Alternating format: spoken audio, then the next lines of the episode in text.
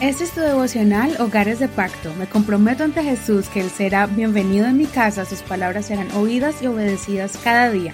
Mi hogar le pertenece a Él. Abril 16. Una actitud noble. Hechos 17, verso 5. Entonces los judíos se pusieron celosos y tomaron de la calle a algunos hombres perversos y formando una turba alborotaron la ciudad. Asaltando la casa de Jasón, procuraban sacarlos al pueblo.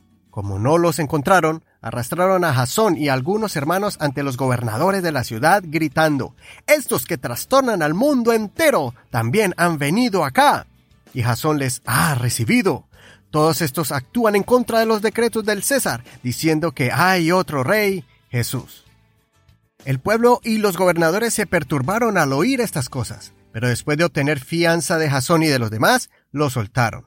Entonces, sin demora, los hermanos enviaron a Pablo y Silas de noche a Berea, y al llegar ellos allí, entraron a la sinagoga de los judíos. Estos eran más nobles que los de Tesalónica, pues recibieron la palabra ávidamente, escudriñando cada día las escrituras, para verificar si estas cosas eran así. En consecuencia, creyeron muchos de ellos, y también de las mujeres griegas distinguidas y de los hombres no pocos. Pero cuando supieron los judíos de Tesalónica que la palabra de Dios era anunciada por Pablo también en Berea, fueron allá para incitar y perturbar a las multitudes. Entonces los hermanos hicieron salir inmediatamente a Pablo para que se fuera hasta el mar, mientras Silas y Timoteo se quedaron allí. Los que conducían a Pablo le llevaron hasta Atenas, y después de recibir órdenes para Silas y Timoteo de que fueran a reunirse con él lo más pronto posible, partieron de regreso. Este capítulo es bien conocido porque se encuentra el mensaje de Pablo, el que le dio a los griegos en el aerópago. Pero quiero enfocarme en los, primeros versos cuando Pablo llegó a Tesalónica a enseñar la palabra de Dios y muchos de los habitantes judíos asaltaron a algunos de los hermanos, identificándolos como los que trastornan al mundo entero. La secta de los fariseos estaban desesperados porque el cristianismo se estaba extendiendo de forma poderosa. Para proteger a Pablo y a Silas, los enviaron de noche a la ciudad de Berea.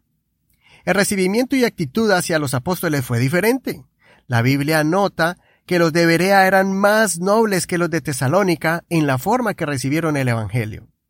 Ellos compararon el mensaje de Pablo con las profecías que estaban escritas en la Torá, que es el Antiguo Testamento como lo conocemos nosotros. Aprendamos de este grupo de personas de Berea que no se dejaban llevar por las reacciones, no cerraron su corazón al mensaje de las buenas nuevas de salvación, sino que fueron objetivos. O sea, aprendieron a escuchar primero y después verificar si lo que se decía era correcto o no. De esta manera debemos analizar cualquier circunstancia que nos encontremos en nuestra familia. Debemos de mantener la calma, aprender a escuchar más y opinar menos. Debemos entender el porqué de las cosas cómo piensa la otra persona y por qué piensa diferente a mí. Y de allí poder sacar conclusiones comparando los dos puntos de vista. No nos apresuremos a juzgar antes de tiempo. Esta actitud de nobleza es necesaria para poder resolver los conflictos que nos encontramos a diario y así controlar el enojo o la impaciencia cuando sentimos que no se hacen las cosas como estamos acostumbrados a que se hagan. Es necesario entender esto, porque la relación con los adolescentes es una prueba continua. Es necesario validar sus emociones y después dar una palabra de consejo con un espíritu noble.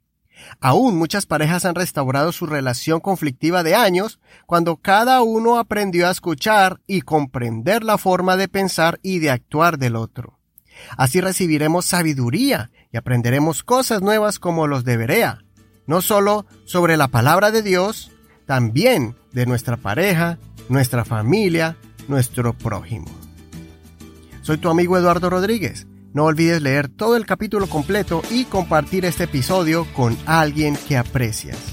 Si quieres escuchar las enseñanzas anteriores, encuéntranos por internet en las plataformas de audio como Spotify, Google Podcast, iTunes, iHeartRadio, Audible y muchas más de manera gratuita.